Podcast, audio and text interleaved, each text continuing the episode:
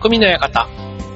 川崎匠です。チュアヘオドットコムの協力でオンエアしております。はい、早くも6月に入りましたね。はい、まあ、梅雨のシーズンですし、あとは、ね、あの、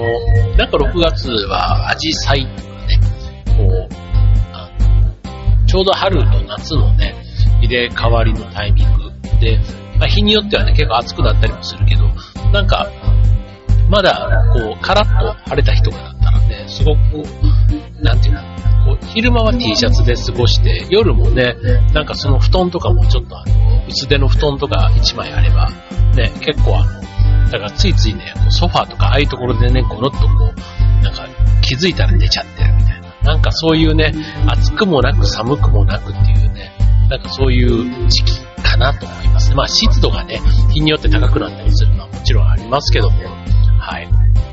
まあ、あの、あんまりでもね、6月だから雨が多いからね、好きじゃないっていう人も多い月かななんていうふうには思うんですけれども、はい、まあ、ね、こう、まったり過ごすには、なんか僕は6月結構好きな月の一つですね。はい、えっ、ー、と、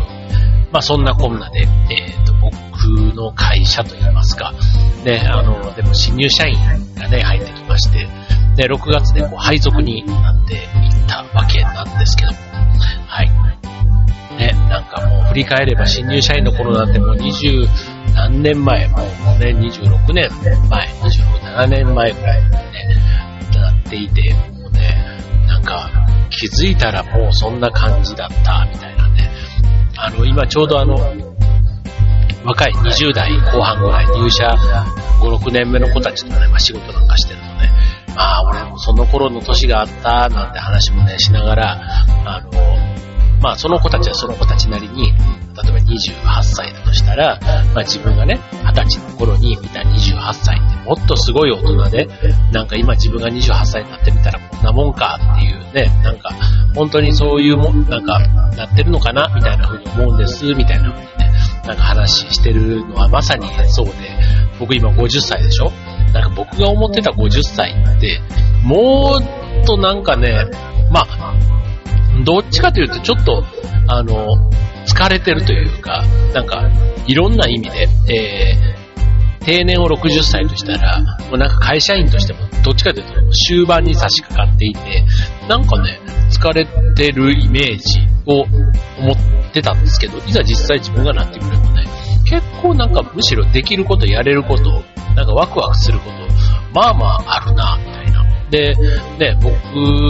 の場合で言えば、まあ、たまたまね、子供も大学生になったりすると、まあ、手が離れるじゃないですか。だから、ね、子育てのああいうのとかからもなんか解放されてくると、なんかし、ね、だんだんとこう今度またもう一回自分の時間とか、あとはね、夫婦で、ね、あの、二人で遊びにくとか、なんかそんな時間がね、たくさんこれからできてくるのかななんて思うとね、結構なんか楽しみの方が多いぞとかね。あとはまあ、それなりにね、あの、まあ真面目に働いてたらちょっと変ですけど、ね、まあ、蓄えじゃないけど、ね、まあ給料とかもあれば、まあそういうのもね、まあそれなりにまた自由に使えたりするわけじゃないですか。ね、よく子育て世代とか、あと、ね、家のローンとか車のローンとかあるとね、なかなかローン地獄みたいなので自分のお金がないみな話もね、もちろんあの、あるわけですけども、なんかそのあたりがね、大体こう、目処がついてくると、結構その先って、ね、第二の人生なんてね、よく言われますけども、それをね、会社をリタイアした後が第二の人生って言っちゃうとちょっと寂しいな、みたいな感じもあるので、なるべくね、なんかそういう第2、第3じゃないですけど、ね、新しいことへのチャレンジとかスタートは、ね、早めに切っといた方がいいのかな、なんて最近はったりしますけども、はい、まあね、そんなね、あの、それぞれ20代、30代、40代、50代、ね、サラリーマンといっても、いろんなね、その年々で感じることはあるわけですけども、はい、まあそれでもね、まあなんか、あの、今時の20代がもう全然自分が理解できないかっていうと、やっぱり自分の中でもね、20代があったわけなので、なんかその頃をね、ふっと思い出すような瞬間があってですね、なんか若い子たちとね、やっぱり一緒に仕事するのは楽しいですよね。はい。まあ自分がね、逆にそういう人たちからしてみたら、どんなおじさんに見えてんだろうとかね、ちょっと思ったりはしますけども、ね。はい。まあ、別に若いものに負けないぞではないですけども、はい。あの、元気にえー、サラリーマンライフを送っていきたいなと思っております。はい。で、えっ、ー、と、今日はですね、あの、社会人になると、あの、よくあの、ほうれん草、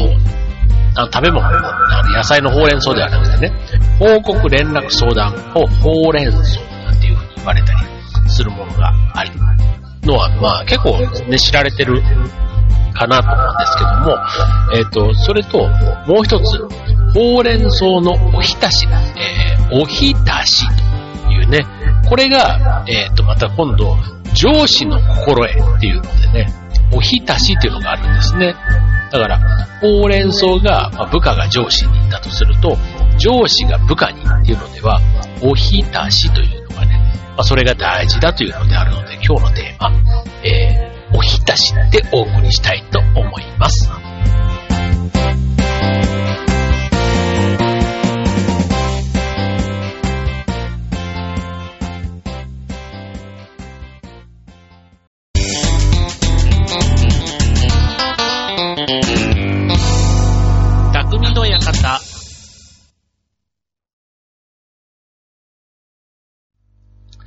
はい、えー、今日のテーマは、上司おひたしということでね、おひたしです。4文字ね。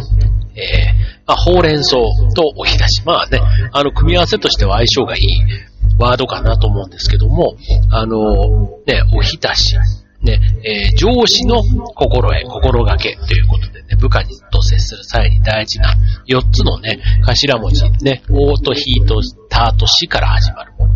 を、あの、気にしておくと良いよというとこなんですけども、これね、まあ、これからご紹介していきますけども、まあまあね、意外とね、まあ、僕も会社でその、後輩というか、まあ部下じゃないですけど、まあそういう人たちとね、一緒に仕事をさせてもらってたりすると、まあ自分がね、こう、そういう人からして、あの、ちゃんとできてるかって言われるとね、やっぱりこう、うーん、なんか、ね、そらスーパー上司みたいなね、なんかそういう人だったら、ね、完璧な上司みたいなね、まあそういう人だったら多分ね、できてるかなと思うんですけど、まだまだね、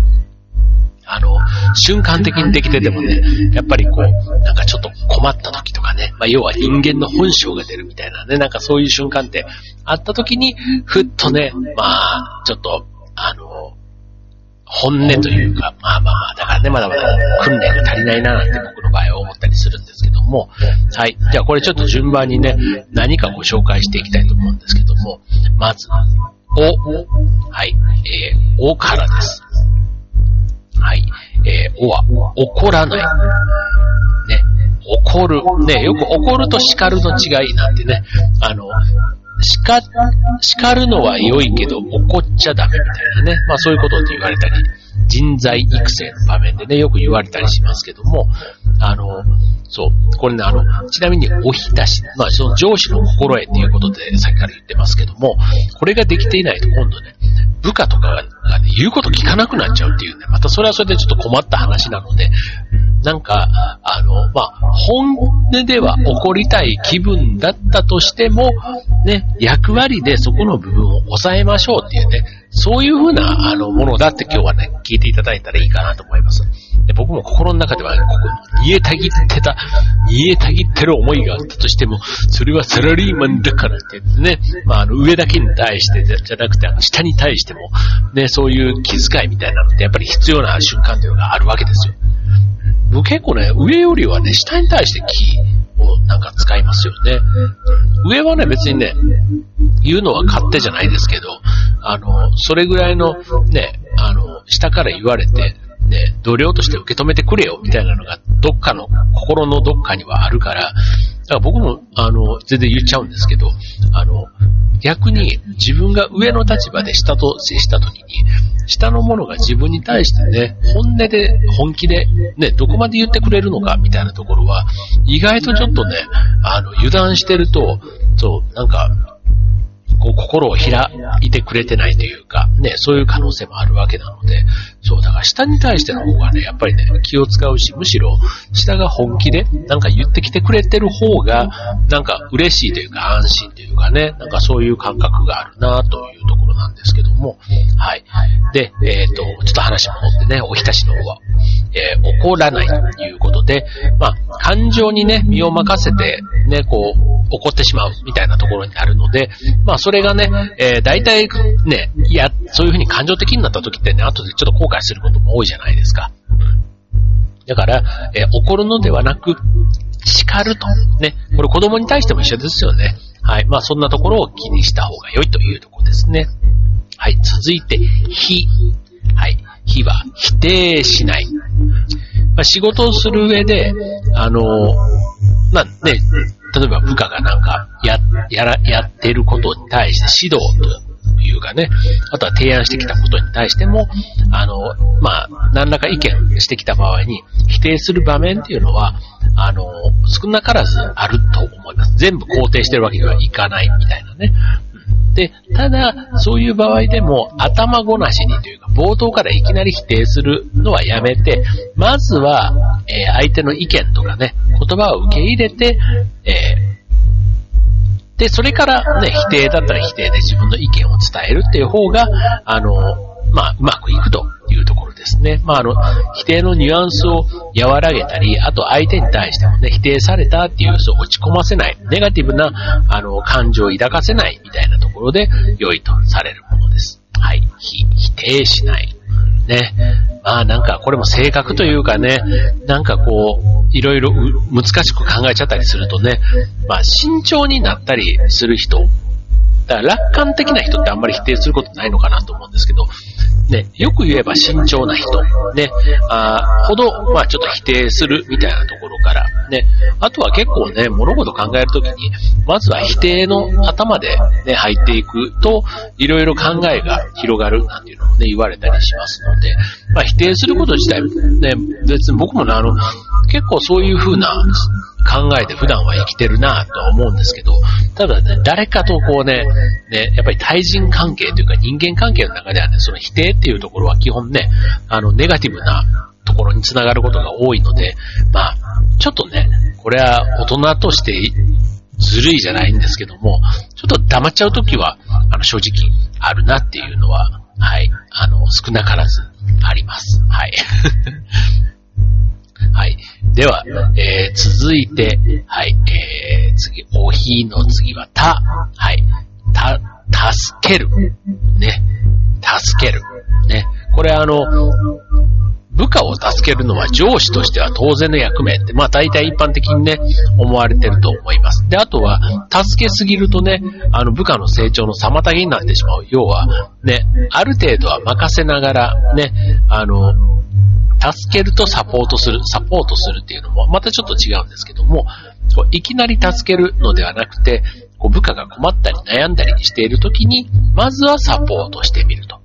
ね。で、サポートした後に、それでもちょっと足りなかったら助けるというふうに、もう一歩踏み込んでやるというのが大事。まあ、だから致命的な失敗、ある程度ちっちゃい失敗はした方が本人がね、気づいてどうにかしようっていうのが、成長の中では大事なプロセスだと思うんですけども、その大きな失敗になる、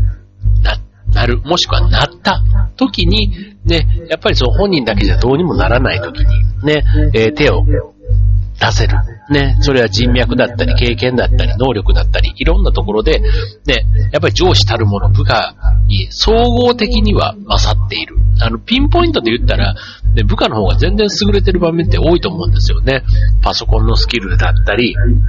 ね、あとそれ以外のことでも、いろいろね、勉強してきたことなんかもそうだし、なんですけど、ね、人生長く生きてるってことだけに関しては、絶対部下は追い、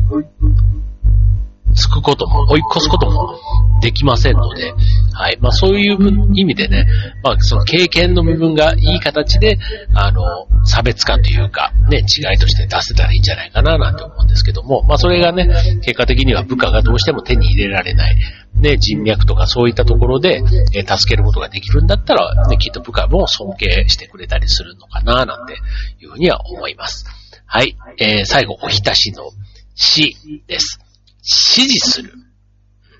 これあの、指示っていうのも、結構あの、指示の仕方、され方、ね、あと内容、頻度、タイミングみたいな。なんかそういったところでね、指示に対しての、あの、ダメ出しは部下からもすんごい多くてですね、基本上司部下っていうのはね、部下は指示をされるものね、立場上ね、そういったところがあるわけで、そういう意味では部下からしてみると、上司からは的確な指示が欲しいというとこなんですね。だから上司はその役割として、あの、的確な指示を出す、ね、責任もあるというわけなんです。だから、あの、部下は部下で指示待ちになっちゃダメだし、かといって上はね、あの、そういう部下に指示を出すときの工夫というか、ね、自分で部下、あ、部下が自分で考えるっていう、そういう自発的というか主体的というか、ね、積極的な、ね、そんな姿勢もすごく大事かな、なんて思ですよね。はい。まあ、あの、一般的にね、あの、上司と部下の関係で言えば、まあ、もし部下がね、指示を受けたいときには、ね、自分から上司になんかこう指示をね、あの、してくださいっていうふうに言うのも一つありだし、うん。で、あとはその、上司の立場から言うと、部下がそういう声掛けをしやすい環境を作ってあげるっていうのもとても大事かな、なんていうふうに思いますよね。はい。まあ、あと、ね、えっ、ー、と、部下から見て上司が忙しそうとかね、いつも怖い顔しているとか、ね、その冷たくあしらわれるんじゃないかとかね、まあそういったところから上手にコミュニケーションが取れないケースなんていうのもあるというのも現実のようです。はい。まあどうでしょうね。なんか今のね、これで今、大ひいたし4つご紹介しました。ね。あの、全部が全部ね、ちょっと正直あの、できているかどうか、ね、自分に置き換えてもね、まあできてるところとできてないところ、あとできてないところも、ね、また細かく切っていくと、あの時はできていたけど、この時はできてなかったなとかね。まあ、あと、おひたし、ね、この4つの中でも、得意、不得意みたいなのは人によって多分あるのかな、なんていうふうに思うわけです。はい。なのでね、まあ、ね、ある程度その辺のね、強みと弱みみたいなところが、あの、周りにもちゃんと理解されて、ね、なんかそういう形でできてれば、ね、結構組織として、チームとしてね、いい関係でやっていけるのかななんて思うんですよね。まあ、親子関係なんかでもそうですよね。まあ、完璧な親とか完璧な子ってなかなかいなくって、ね、なんかこう、自分の欲しいところがなかったりとか、ね、あの、ただ、意外なところがすごく強みであったり、みたいな、そういうところをね、お互い見つけて認めて、ね、やっていける、そんな関係がきっといいんだろうな、なんて思いますね。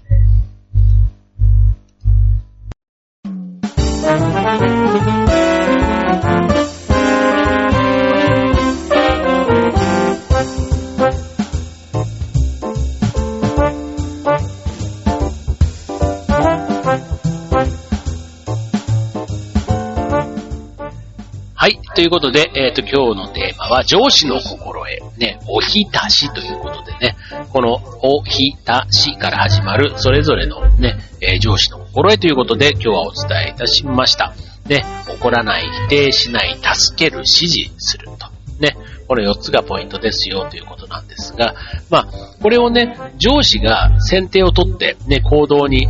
出していけば、まあ、部下からのね、信頼も獲得できると。同時に、まあ、部下の成長だったり、あと組織のね、えー、成長とか、あとは業績が上がったりとか、ね、いっぱいそういうところが期待されるというところなので、まあ、いきなりね、大きくこう組織がどうこうっていうよりは、まずね、上司だったら上司、部下だったら部下の立場で自分のできることをね、から始めていくっていうのがとても大事だし、あとその上で、あの、マナーというかな、なんかその相手の立場を理解した、要は思いやりの気持ちみたいなところ、そこはすごくね、また大事で、うん、やっぱ思いやりってこう、相手のね、どうしてこういうことをしたんだろうみたいな、そんな背景をおもんばかる行為、これ結構日本人すごくね、あの、得意だし、結構そこを重んじる、ね、あの、国民性なのかなっていうふうには僕は、だからおもてなしみたいなね、ああいったところなんかが世界からすごく称賛されてるとこな。かなとは思うんですけども、はい。ね、あの、だからおひたしね、結構あの、日本語、まあ日本おひたし自体はめちゃめちゃ日本語ですけども、一個一個のね、今出てきたご紹介した4つに関して、これあの、国が変われば、結構あの、この上司のね、例えばあの、ボスみたいな感じで圧倒的にその上下関係がしっかりしているアメリカだったりするとね、きっとね、こういう4つのキーワード、ちょっと並びが違うのか、出てくるワードも違ってくるんだろうな、なんて思いますよね。はい。まあ日本っていうね、この国で、で、まあコロナになってね、いろいろ仕事のやり方だとか、ね、人間関係ね、例えばその、アフターファイブの飲み会だとか、まあそういうのもね、一切今なくなってる中で、ね、コミュニケーションも非常に取りづらいと言われてる時に、一方で仕事はね、ちゃんとやって成果も残していかないとって言った時にね、このおひたしの部分ね、よりもしかしたら注目されて求められているところなのかもしれないなというところです。はい。ということでね、まあ新入社員の方、ね、6月で配属になった方、あとはそういう研修もなくてね、もしかしたらもう4月すぐにね、もう配属されて現場で頑張ってる人、まだ研修中で7月ぐらいまでみたいなね、いろんな立場の方いらっしゃると思いますけども、ね、あの、行った先にはね、素敵な先輩、上司、ね、あの、待っているはずですので、ね、ぜひあの、まあ、5月病なのか6月病なのかわかんないですけど、ね、まあ、特に新入社員の方はね、まあ、丸1年はね、あの、まあ、1年と言わずに3年ぐらい頑張っていいかなっていうふうには思うんですけども、はい、まあ、そんな形で、ね、せっかく今、あの、与えられた環境っていうのもね、一つ一期一会というか、ある意味ね、チャンスの機会、チャレンジの場でもあり、チャンスの場でもあるという、なんかそんなね、ちょっとポジティブなマインドを持ちながらね、あの、過ごしていただけるといいのかなと思います。はい、ということで今日はね、サラリーマン枠とパーソナリティということでね、かれこれこの番組ずっとやらせていただいてますけども、ね、たまにはちょっと仕事っぽい話でね、今日はお届けいたしました。はい、ということで今週の匠の館ここまで。バイバーイ。